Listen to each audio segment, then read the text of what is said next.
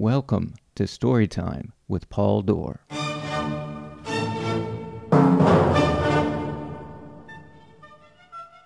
This season of the podcast includes excerpts via live shows and in studio recordings from my new book, I'm Leaving It, and Other Stories.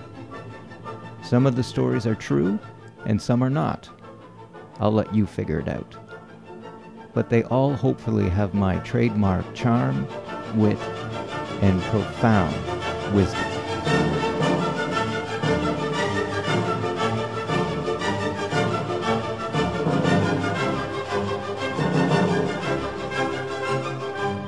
Purchase your copy of the entire book in paperback, ebook, or audiobook form at all major online booksellers.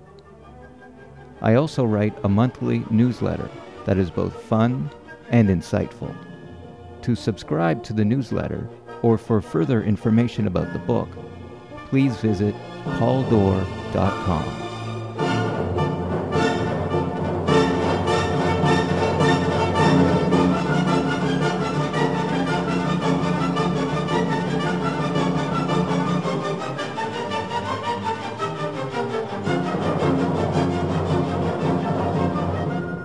Today's story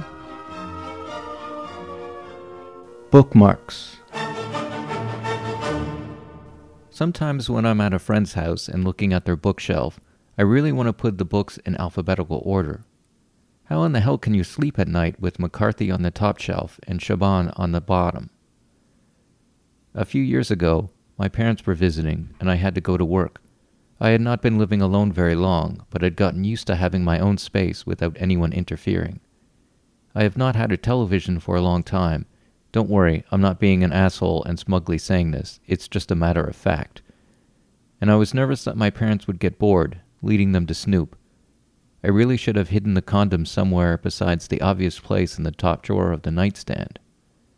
After providing strict instructions as to what and what not they were to do, I left.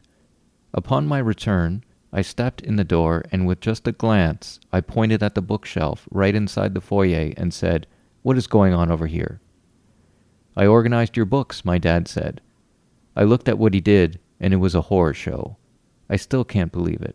He reorganized the books by size, as in all the hardcovers together, paperbacks, and so on.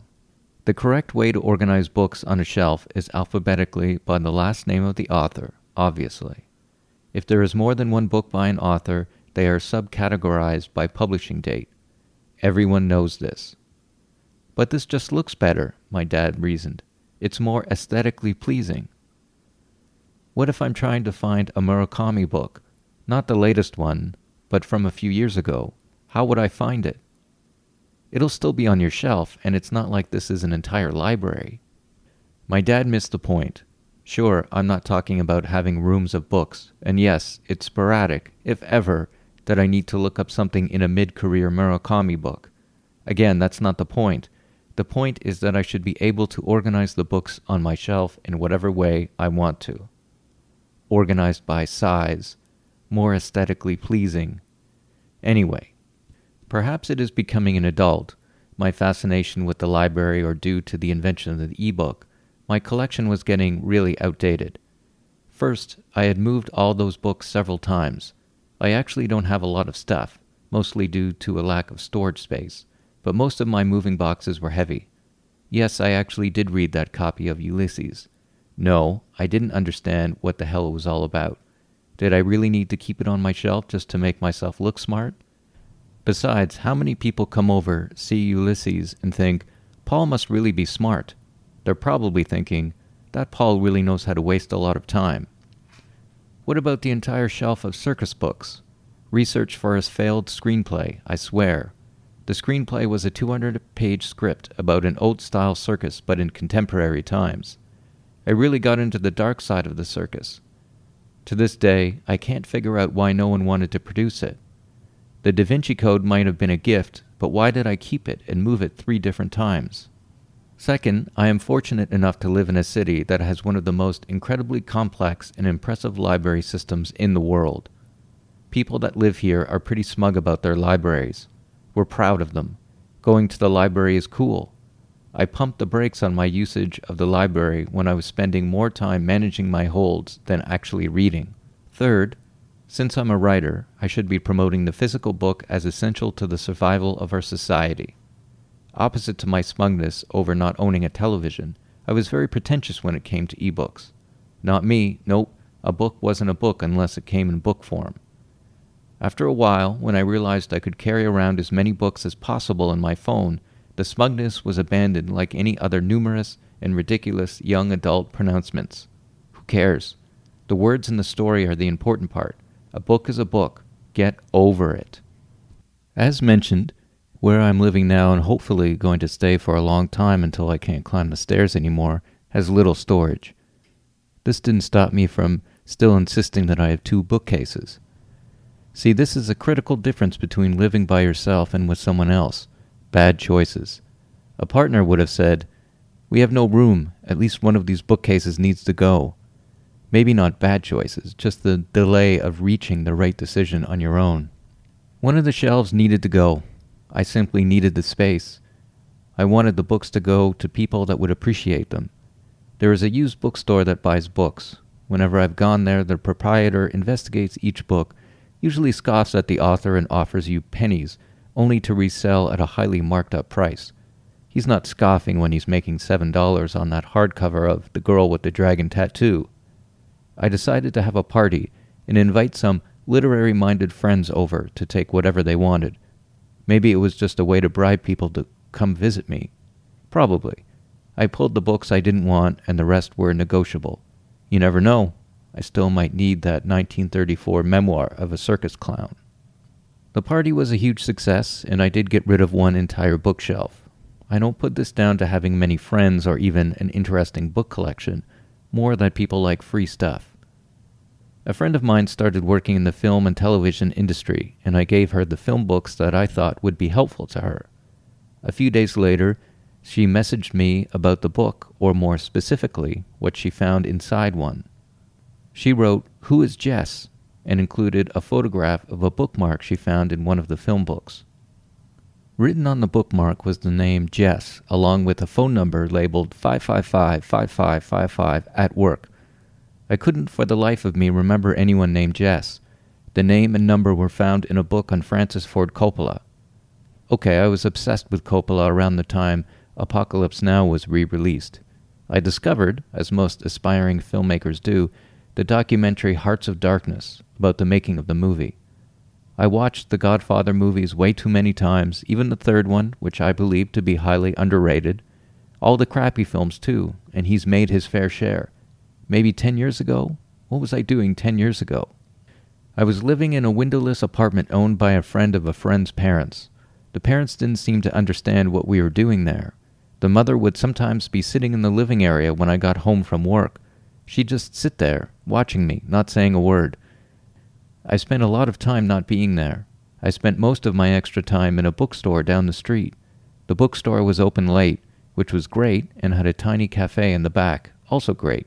Since the cafe wasn't visible from the street, not many people actually knew about it, keeping all those Wi Fi sucking, table hoarding freelancers away. Still, nothing. Jess? I couldn't recall someone named Jess. There was a phone number. I did the next logical thing. I called the number. Of course, it was disconnected, and I only got an automated message. Who was Jess? I had a real problem on my hands. I couldn't sleep, barely ate. I kept turning the question over and over in my head Who was Jess? There was another piece of information that I overlooked. Investigating the photograph carefully, I noticed the bookmark was from the local store I frequented back then called Booktown. The next day, tired from too little sleep, I made my way to my old neighborhood. Where the store used to be was now a chipotle. Crap. After eating a burrito, I wrote on my plate and sauce, Who was Jess? A friend of a friend used to work at Booktown. She worked at the store for almost 10 years, so she should know everyone that came through there. This led me to the phone number of the former owner of the store, and I called him up. At first, he couldn't remember anyone named Jess that worked for him or who might have been a customer. I explained the situation, which made me sound like a mentally unfit person. Hope was diminishing by the second when he said, Wait, I remember someone, but her name was Jessica. He came back on the phone with some old employee records, and I had a full name and address. Jess, or formerly known as Jessica, probably no longer lived at this address, but I had to check it out. Not too far from my place, I came to a large house separated into several apartments. There was an older gentleman at the side of the house installing some wiring. Excuse me, I said. Are you the owner of this house? He nodded, and I went right into it. Did you ever have a tenant named Jess or Jessica? I didn't want to explain the entire situation at the moment, but his reply came swiftly. Who are you, and why do you want to know about Jessica? I mean, no, as long as I've owned this house, I've never had a tenant named, what did you say? Jessica? He was hiding something, but what? So, there was someone that lived here named Jessica? He turned back to his work and said, I want you off my property. If you don't leave, I'm going to call the police. At that moment, I heard a bang like something was dropped on the floor inside the apartment above. I looked up and I could see a shadow in the window on the second floor. Someone was listening to our conversation. He looked at me one more time and took out his phone. I'm calling the cops. I left, but something happened to Jessica in that house. I'm sure of it. Returning that evening, I walked by to make sure the landlord was not around and climbed the fire escape to the apartment above. The window was slightly open and someone was inside. I crouched along the wall and listened. The person was talking on the phone. Yeah, someone was here earlier, and they were asking about Jess. I don't know. What are we going to do? At that moment, I accidentally knocked over a flower pot. I heard the person running towards the window, so I took off down the fire escape and left the area. Cutting down an alleyway, I stopped to catch my breath. Doubled over, footsteps approached from around the corner. I cut between two houses and jumped the fence of a neighboring house. It was rush hour, so when I hit the main street, it was busy enough that I blended in with people on their way home. After pouring a small glass of whiskey at home, the glass was shaky in my hand as I brought it to my mouth. What the hell happened back there? A quick internet search returned five people with a matching name. Four of them had active profiles on either Facebook or LinkedIn. One of the Jessicas would have been too young to work at Booktown 10 years ago. The other three lived in different countries, and their work history didn't include anything remotely connected to books or stores. The last one seemed to drop off the face of the earth a few years ago. True, she didn't list Booktown as a job, but actually had very little information. To all accounts, she didn't seem to exist anymore.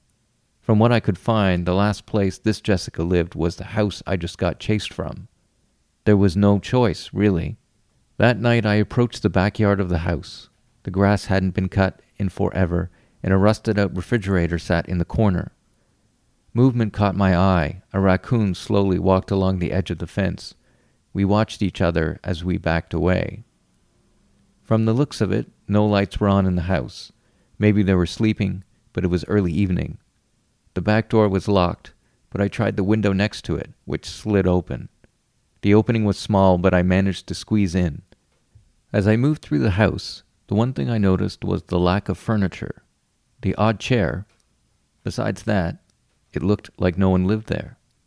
Slowly I made my way upstairs to find the same thing nothing. The flower pots and stuff outside was to create the illusion that someone lived here. I was standing in one of the bedrooms trying to figure out what the hell was going on when car lights shone through the windows.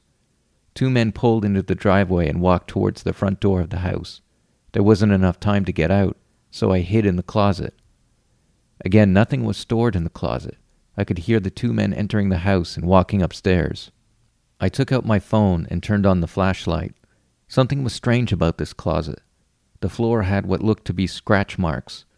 Lightly tapping on the wall, it sounded hollow. It didn't take much to push the wall, which moved outwards like a door. Behind it was concrete stairs leading downstairs. Hearing the men coming, I had no choice. The stairs curved around and seemed to go underground. When I reached the bottom, I found a series of cages, dungeons, Slowly I walked past each cell to find them empty. As I neared the last cell, someone pounced, and I jumped back with a yelp. A woman with long hair and a wild look in her eyes reached out for me. She put her finger to her lips, telling me to be quiet, and pointed up at the ceiling. Wait a second. Recognition. Jessica? I asked. She shushed me, but then nodded. What is going on?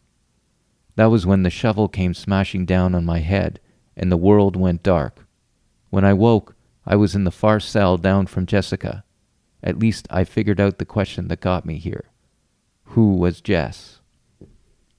After our escape, everyone in my life had moved on. Jess and I parted ways. I had no one. Hair long, patchy beard. I spent my days walking the streets, wandering from place to place with no real goal or endpoint. One day, could have been March, could have been September, I walked into this giant park that runs the entire length of the city. Following a path, I passed a farm and went down a long row of stairs, bringing me deep into a ravine. I didn't get very far down the path before I reached a do not enter sign and a fence blocking the way. The sign also said that there was a police presence along the path and you will be charged for trespassing. No signs like this matter to me anymore. I was outside the normal ranks of society. Of course, there was a small slit that other trespassers had made in the fence, so I crawled through and went on my way down the path. There seemed to be nothing wrong with the area, and I didn't see anything under construction. I came across a half built bridge, the water stopping at a small makeshift dam. I guess this was the construction zone. I climbed over the top of some giant hills of dirt, and on my way back down the other side, I slipped on a sliver of snow and tumbled the rest of the way down. My ankle hurt a little bit, but the rest of me seemed okay and intact. A shadow blocked out the sun, and I looked up to find a wiry man offering me his hand. I took it, and he helped me to my feet.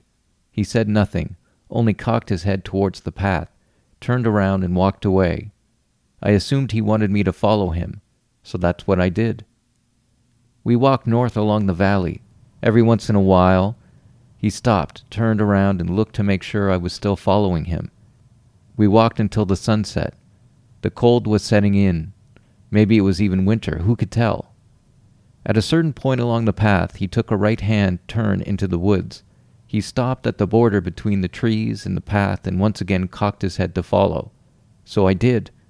This was not a good idea, even though everything worked out. Don't do this. We walked through the bare trees and bushes and came along to a clearing that had a tent leaning beside a fallen tree trunk. A blackened fire pit surrounded by large misshapen rocks was carved into the ground with a dirty lounge chair sitting next to it. The man went over to the other side of the fallen tree, his storage unit, and pulled out a second lounge chair. He unfolded it and sat it across from the vacant one. He pointed, and I sat down. The man went back into his storage unit and started pulling out pieces of wood. He placed them in the fire pit in a decorative pose and quickly got a fire going. He placed a bent up grate across the fire. Two cans of baked beans emerged from his stash, and he put them on the grate. Then we just sat there watching the fire. We didn't look at each other or talk or anything. After I don't know how long, he cracked open the cans, handed me one with a spoon, and we ate. We didn't take our eyes off the fire the entire time. When we finished, he took my can and put it into a garbage bag he had beside the storage unit. We watched the fire some more. We sat there for a long time. At one point, I started shivering, not so much from the cold, but from being so silent and quiet for such a long time. He disappeared into his storage unit once again and emerged holding a blanket, which he tossed over my shoulders. The sun came up, and he stood. Somehow, all of the items around the fire were able to fit in two bags, one of which he slung over his shoulder. He handed me the other bag. We walked back the way we came. He stopped when at the perimeter of the campsite, looked at me, and cocked his head again. I followed him back down the path. Once again, we walked for a very long time. We reached the makeshift dam I handed him his second bag, and he helped me cross it more gracefully. As I headed back to where I started, I looked back at the wiry man. He stood watching me. We watched each other for a long time until finally he raised his hand, waving. Something overtook me. He headed towards the train tracks on the other side of the hill. My every being screamed at me to catch up to him, not to lose him, to grab onto him. I looked at the path where I had arrived and saw nothing. Not just saw nothing, but saw the future, my future, and only saw emptiness and longing and judgment. When I caught up to the wiry man, we said nothing. I took his second bag in my hand, and we continued walking along the tracks. Eventually, a train passed, and I followed his lead of how to jump into an empty car. Pace yourself alongside it. Throw your bag into the car, one hand, the other hand, and jump. Once inside, the only sound we'd ever make laughter. We spent the next few years never leaving each other's side, moving through the world from one city to another, and never uttering so much as a word.